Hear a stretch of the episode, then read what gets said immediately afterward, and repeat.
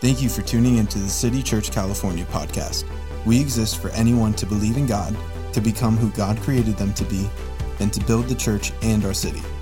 Don't forget to subscribe to our podcast so that you can be updated anytime we add new content. Now let's check out the latest message from our Sunday gathering.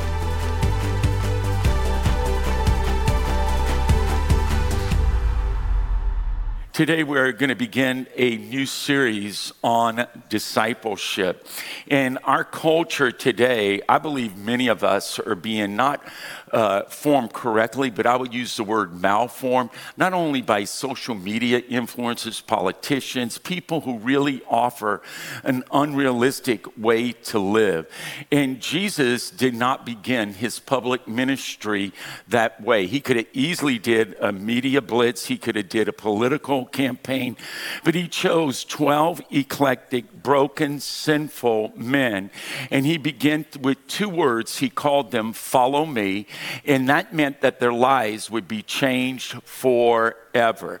And when he said, Follow me, it wasn't just an electronic invite to a Sunday school class. He was saying, As you follow me, you will become like me and you will be changed forever. And I want to say this our church will become a disciple making community. We exist for anyone to believe in God, to become like Jesus and build together. We're not just building this church, as Michael said yesterday, we're even trying to enhance and build the city in which the cities in which we live in. And we have a heart to become, get this, multipliers of people who will love Jesus and become like Jesus. And as a result, I believe we can awaken California. I feel so stirred today. When you come to church on Sundays, please do not come as a spectator. Yesterday, a bunch of people from Florence and Ramsey, Anthony and Darlene, we had the Dodgers against the Yankees. Jake and the boys, they were Yankee fans. Darlene and Anthony are from New York, they were Yankee fans. But come on, Florence is a Dodger fan. and they were fans. They, they had the garb on, they, they, they ate the popcorn. But let me tell you what they did not do. They did not get out on the field and play. But this church is going to be transformed because we're all players. We are going to participate in the move of God. And so don't wait for the music to start. When you get in your car on Sunday morning, begin to worship, begin to pray, begin to anticipate. I am going to encounter God and He's going to encounter me and I'm going to be changed forever. That's why you say, well, you people, this is like an Amway meeting. No, baby, it's better than Amway. It's a Jesus meeting and we respond and we clap. You know why? Because a quiet church is a dead church. Don't get me started. Amen. So we will be multipliers of people who love Jesus and awaken uh, California. Who is a disciple? A disciple is someone who follows a rabbi, a leader, a pastor, and they're shaped by them and they become like them. Now I want you to say this. You can become like Jesus by doing these four words. And I want you to write these four words down. And this is what this series is based on. We can become a disciple or become like Jesus through worship. You can write that down. We're going to talk about that today. We're going to begin to define what worship is. Through stewardship, and we will talk about that next week. So, worship, stewardship, then fellowship, and then we will end the series on discipleship. So I'm going to say those again. We become like Jesus. And I just want you to know a disciple is a call of transformation through surrender and obedience. It is a call, follow me, is a call for us to surrender and to obey our God. And we become like Jesus when we worship, when we steward, when we fellowship, and when we have discipleship. So I'm, going to put something on the screen. I'm going to read it, and then you're going to participate. We're going to participate with one another here in the auditorium and online. I want to say this worship is the people of God adoring God. Did you hear that? So, worship is the people of God adoring God. Will you say it with me? Worship is the Then the next one, stewardship, is the people of God participating in the work of God. That's why yesterday was very, very important. We were participating in the work of God. We are not called to be Olympic judges where we go, oh, music's kind of loud, need to turn down the hearing aid. No, no, no. We are the people of God who are participating in the work of God. So let's say that together. Stewardship is the people of God participating in the work of God. Fellowship is the people of God living as the family of God. So let's say that together. Fellowship is the people of God. Come on, we are a family. I have all my brothers and sisters with me. Come on, Sister Sledge. That's who we are. We are the people of God living as the family of God. And then the last one is discipleship is the people of God practicing the ways of God. So let's repeat that together. Discipleship is the people of God practicing the ways of God. Now, let me just say this to you. I want to give you three words today that as we begin to look at worship, we're going to look at pattern we're going to look at the purpose and we're going to look at the practice of worship. You should write that down. We're first going to begin to look at the pattern of worship. Then we will go into the purpose. Why do we worship? And then how do we worship? So we will look at the pattern, the purpose, and the practice of worship. You and I were created to worship. And Bob Dylan said, You're going to worship or serve somebody. You're going to worship the Lord or you're going to worship worship yourself. And I would say there are two types of patterns of worship. One is a secular approach to worship, and that approach will always lead into an addiction. But then there is a godly pattern that leads into a transformation, which means a changed life. One of my favorite phrases is in the book of Acts uh, 17. Paul quotes a Stoic philosopher, and he says this get it, this to me is worship. We should say it every day.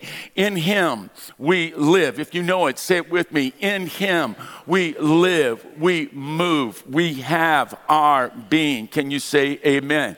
Now, in Latin, the word worship means worth, it means value. Whatever we value in life, we will worship that in life. Some people, and that's why I thought Michael and Gabrielle's point was so, so important. Many times, oftentimes, we put family as the number one. Now, is family important? You better believe it. I think we need to give uh, a high credence to family, but only God has the highest value. And when we give anything, no matter how good it is, that highest worth or value, it will lead to an addiction, which leads to destruction. But I want you to know this God is the only one that deserves the highest form of worship. We value God. That's why we come to church. That's why we tithe. That's why we serve. We are valuing God. Can you say amen? And we believe that. Now, another definition of worship, you should write this down, is to magnify something. You can always tell which someone worships. Right now, Quincy and Rio are worshiping Mario Brothers. I think they've watched it since it's come out on Apple, uh, iTunes, whatever, at least 10 times. And they could almost quote it. Some people say, Well, I don't like memorizing the Bible. Can I tell you, you'll memorize anything that you value. Are you with me? You'll give your money to whatever you value. You, well, you say, Pastor Jude, why don't you buy boats and guns and motors like Becky's dad? Because I don't value that. Okay. In fact, I didn't want my son Jude ever to be a hunter. And so, what did I do when he was three? I showed him the Bambi movie, the cartoon. And after Bambi was done, he came to me, go, Daddy, he said, uh, Who shot Bambi's mommy? I said, Jude, a hunter, just like Papa. Kid you not. Two minutes later, he comes. He has a Daniel Boone hat on because Becky is a direct descendant of Daniel Boone. He had a wooden rifle. I said, Where are you going? He said, Daddy, I got me a big, big gun. I'm going to shoot Bambi. Backfired. Can I say, why did her father pay all that money? Is because he that was his career, that was his life, that was his joy. So he gave. When people say, "Yeah, when you go to church, they ask for money." No, we're not asking for your money. God doesn't need your money. We don't need your money. We're trying to create a community of worshipers because whatever you worship, you're going to give some cash to.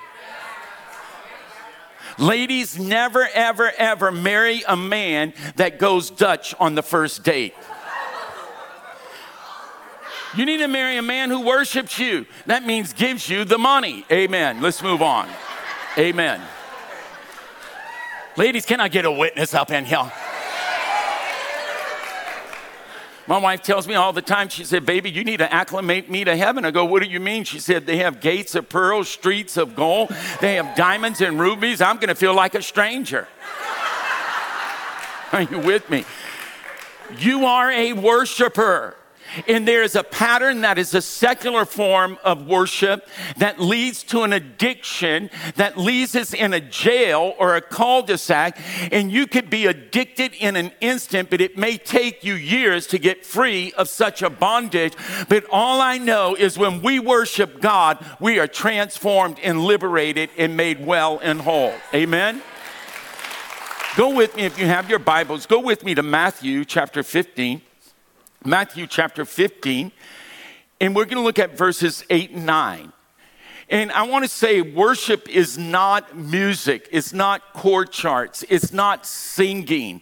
And God is not seeking worship, He's seeking worshipers. And so, get the, and this could apply to me at times. And I want you to hear Jesus. He says, These people, draw near to me with their mouth and honor me with their lips. Oh, I love you, Lord. I love you, Lord. Lord, let me win the Powerball and I'll give you 50%. How many of you ever prayed that? Especially when it gets up to $600 million. Man, when it got up to 600 million, I have to say I bought one.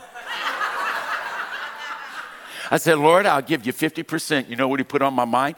He said, Why would you give me 50% of the Powerball since you do not give me 50% of your income? Okay, these people draw near to me with their lips and on, get this, honor me with their lips, but their heart is far from me.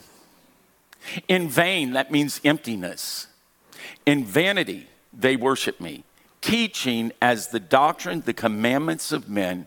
When he had called the multitude to himself, he said to them, Hear and understand.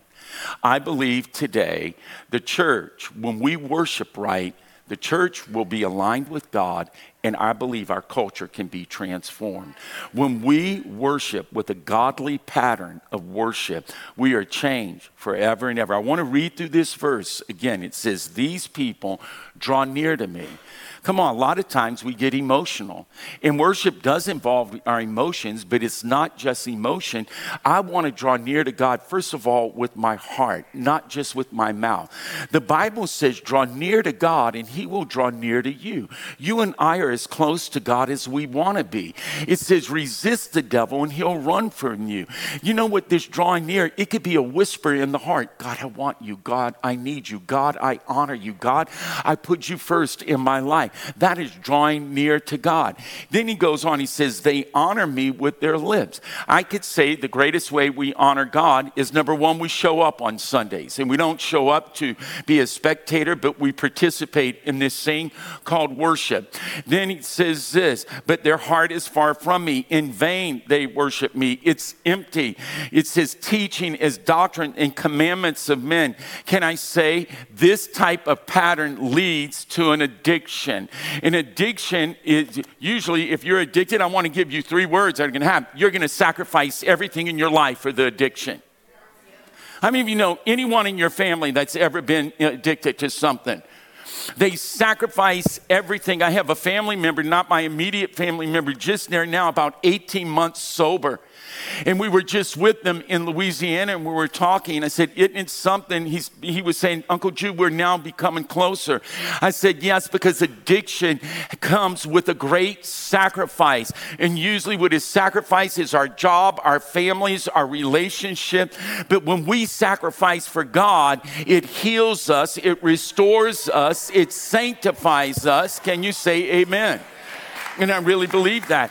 When someone is addicted, not only do they make great sacrifices, they will serve that addiction. And that's why Bob Dylan is right. You and I were created to serve. I want to serve God. I don't want to serve the world. I do not want to serve myself. I want to serve God. Can you say amen? And then I really do believe this. Not only uh, um, that we sacrifice, not only do we serve, but usually, now sanctified means to be set apart, to be made special. An addiction makes someone who's very special very common. They're China, but the addiction reduces them to a paper plate. I don't want to be a paper plate thrown out in the trash. I want to be sanctified. I want to be holy. I want to be special in the eyes of God and this time and space. Can you say amen? And we really believe that. Let's go to another scripture. And we're just looking at the patterns. That is a secular pattern, a selfish pattern. That is, I would say, a satanic uh, pattern. Now, let's go to a godly pattern. Let's go to Romans chapter 12. And we're going to read this, and it's uh, verses 1 and 2. It says, I beseech you, therefore, brethren, by the mercies of God, that you present your bodies a living sacrifice, living, not a dead sacrifice. Do you get that word? So, what are we looking at? You could see the practice of worship involves uh, sacrifice, it involves service, it involves sanctification. Acceptable to God, which is your reasonable service. And do not be conformed. Conformed means you're, you're shaped from the outside or you're shaped by culture. Don't be like a tube of toothpaste that gets really squeezed and the life that's in you comes out of you. It says this to this world, but be transformed, metamorphosed by the renewing of your mind. Why? That you may prove what is the good, the acceptable, and the perfect will of God. I want to read this in the message paraphrase. It says, So here's what I want you to do, God helping you. Take your everyday, ordinary life, your sleeping, eating, going to work, and walking around life, and place it before God as an offering. Embracing what God does for you is the best thing you can do for Him.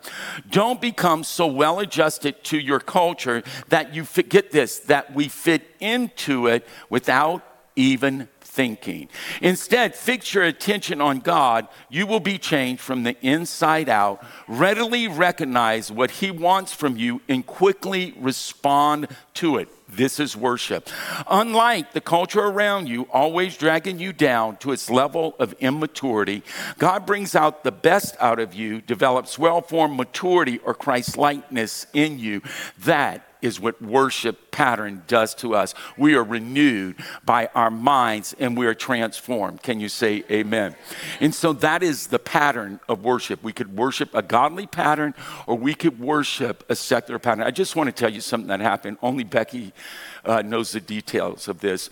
Um, two Saturdays ago, my dear beloved Aunt Cookie, who is a second mother to my twin sister and I, uh, my heart is forever embedded in her heart. And um, on Thursday night, uh, I was feeling such intense grief over her passing. I really didn't even want to go to prayer, but I thought, no, you will go to prayer and you will take off this sad feeling and you will begin to worship your God. And I promise you, when it says that we believe in the communion of the saints, we believe that we not only worship on earth, can I tell you, they worship in heaven. And I believe there are moments where the church in heaven is worshiping with the church on earth, and the church becomes one, and miracles happen. And sitting on the front row, I was worshiping, and all of a sudden, just like Venetian blind minds. The eyes of my heart and understanding were open. I saw into heaven and I saw some of my family members. I saw my Aunt Cookie, my Aunt Jerry, my Aunt June, some of my uncles, and they were worshiping. It was they were participating. Can I say heaven has a pattern? We do not design worship. It is not up to us to design or make the pattern of worship. It's not like you have a Google phone or an iPhone. There's only one pattern for true, authentic, life changing worship, and it is the pattern that God established in heaven. And when the church on earth is worshiping the way the church in heaven worship, there will be an outpouring. Come on. Come on. Come on. And I'm telling you, we are following that pattern. Now, what is the purpose of worship? If you have your Bibles, I want you to go to Psalms 19. We're going to look at verses 1 through 4. Can I say this? Worship has to have a mission. When worship does not have a mission, it's self serving and it is not worship at all. And so I want us to begin to think why church? Do you know what they used to call church services? We call it the nine o'clock service or the 11 o'clock service. They used to call it the worship service. Or the Catholic Church, they call their celebration a Mass. Now, Mass in Latin has two meanings. Number one, celebration. If you've been to a Catholic Mass lately, usually how Mass starts, the priest and the one who's officiant over the celebration, they come in and they're carrying a cross, meaning that Jesus is the center of this celebration. Can I say the same here? We are not worshiping a gift we're not worshiping a minister. We're not worshiping a church. We are worshiping the Lamb of God who was slain before the foundations of the world. It is Jesus that we worship. But at the end of the Mass, because Mass doesn't just mean celebration, it means also to be dismissed. And if you've ever been to the Catholic Church, it says, now go, love, and serve the world. That's what we did yesterday. Those 70 believers from City Church, California, they were really worshiping because you cannot worship without serving, but you can serve without worshiping. Amen. And so, can I just say the rocks worship God, the sun worships God, the ocean worships God, and our church will worship God? Let's read Psalms 19, 1 and 4. The heavens declare the glory of God, and the firmament shows his handiwork. Day unto day utters speech, and night unto night reveals knowledge. There is no speech nor language where their voice is not heard. Their line has gone out through all the earth, and their words to the end of the world. In them he has set a tabernacle tabernacle for the Son. Everyone say the purpose of worship. Say it again the purpose of worship. The purpose of worship is to magnify our God. Not that He needs us to make Him big, He's already number one in the universe. Amen. Now, I want to give you this a part of the purpose of worship. You need to get this. We are a praying church. And if you have not been to Thursday night prayer, I want you to come. The ancient church fathers used these two phrases that the law of prayer shaped the law of faith that the law of prayer would lead to the law of worship, which would lead to the law of believing. That is orandi or credendi. The orandi, lex orandi, is our prayer. There is a law of prayer. That's why when we come in, where Michael prayed, we're praying, we're worshiping, we're magnifying God. Why? Because that shapes the law of what we believe. Can you say amen? I want to put something on the screen, and I'm going to read it. Then I want us, I want you to participate with me in this. I want to begin to read this. Worship sets us free from turning in on ourselves. When my aunt passed away two Saturdays ago, I was awakened uh, about four in the morning, 4:37, and I was she was in my dream. With another aunt that had passed away, and I knew something had happened, and I could feel it. And then, as I woke up, within minutes, I received a phone call, and the pain and the grief that came out of me. And since that moment, all I've wanted to do, hear me, is to turn in on myself. Maybe you're going through a struggle in your life. All you can do is magnify that struggle. Stop magnifying your sin, your struggle, your addiction, your problem, your hurt, your pain. Magnify God, and He'll heal your pain, your struggle, your addiction, your grief, your pain. And so I wanted to turn in on myself. So what did I do?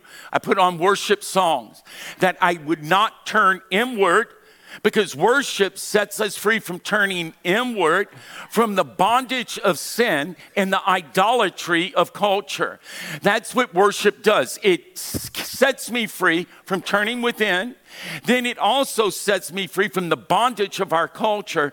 I mean, the bondage of sin and the idolatry of our culture.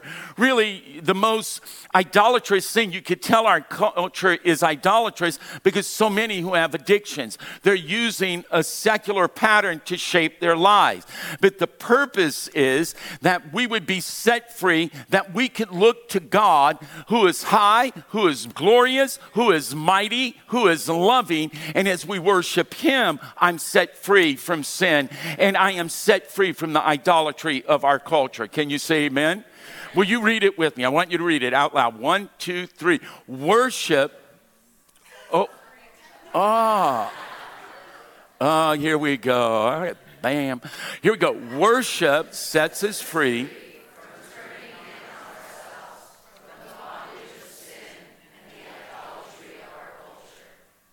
Let's do it again. Worship. Wait, I want you to stop right there.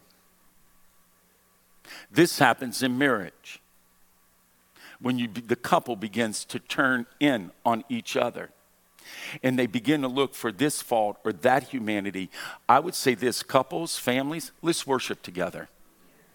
A family that worships together will stay together. We watch football games together we barbecue together. Why can't we spend three minutes, get your children, and just worship and watch the atmosphere of your home be transformed? Can you say amen?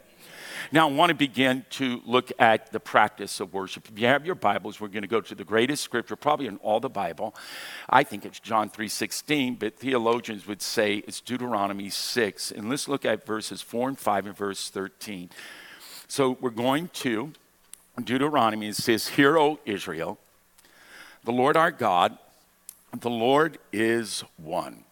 You shall love the Lord your God. Please get this with all, not half, not a third, with all your heart, with all your soul, with all your strength, and you shall fear the Lord your God and serve him. Did you get that? Underline that. And shall take oaths in his name. I want to read that again. I'm going to do it slowly. Hear, O Israel, Worship begins with hearing. What are you hearing about God? Are you hearing that He's against you? Are you hearing that He's for you? What are you hearing about God? Is He faithful or unfaithful? And so, what we hear about God determines how we respond to God. And it says, Hear, O Israel, the Lord our God is one. And you shall love the Lord your God with all your heart, with all your soul, and with all your strength.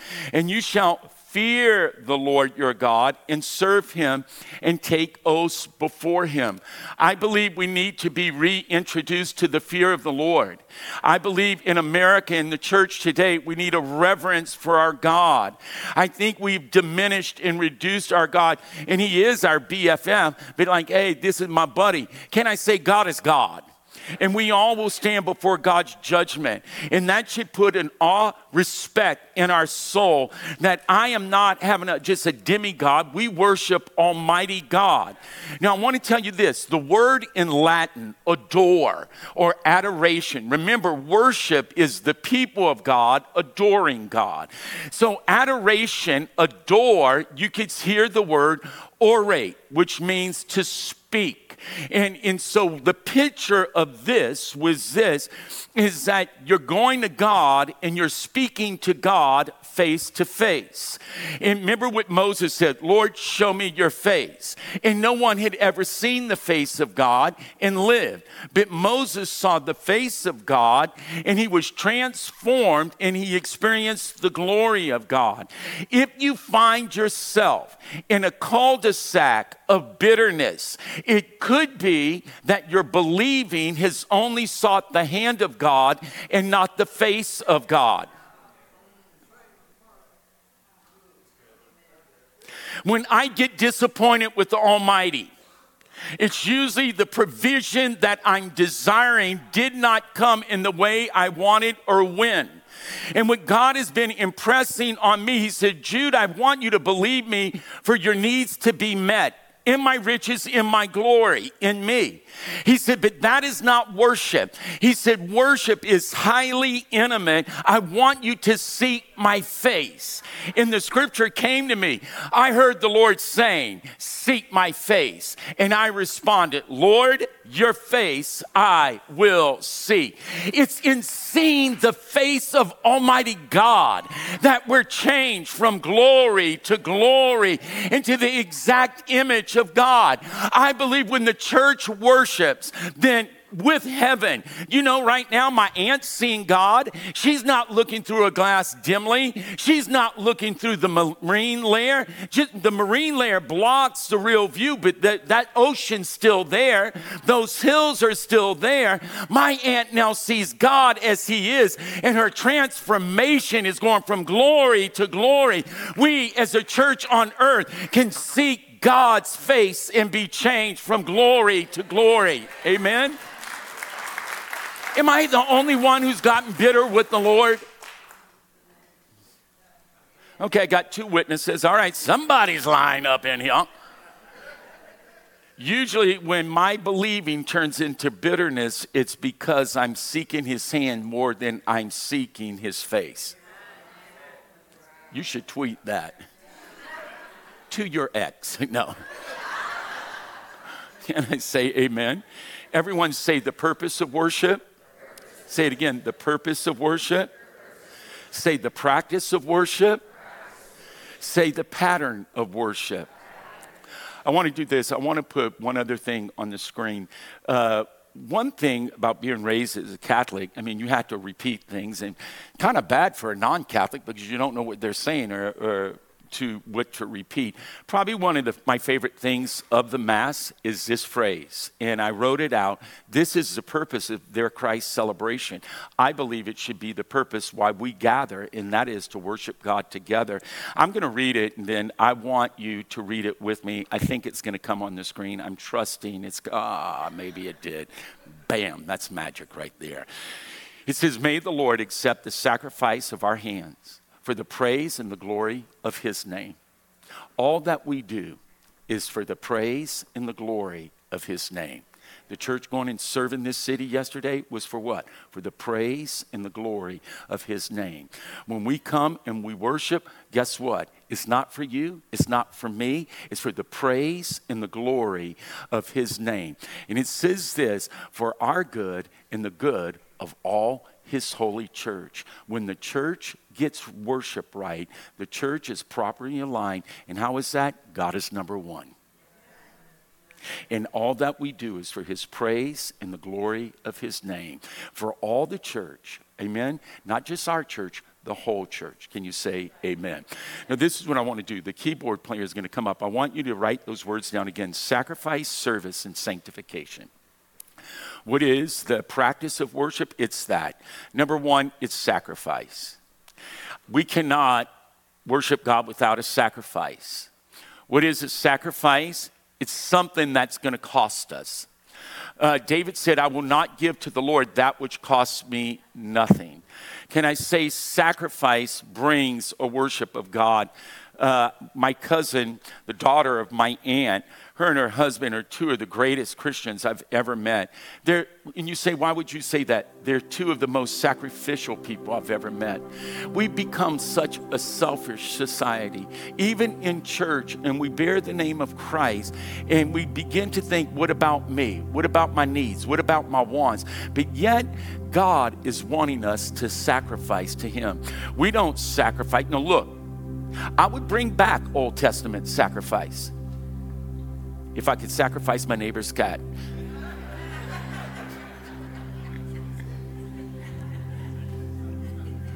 I'm not going to do that. But you know what we can do? The sacrifice of our lips and our praise to God. But can I tell you, when I serve and sacrifice Becky, it brings a worship, a love. I believe we need to sacrifice more. Write that down. And what is that? That's giving something that cost you.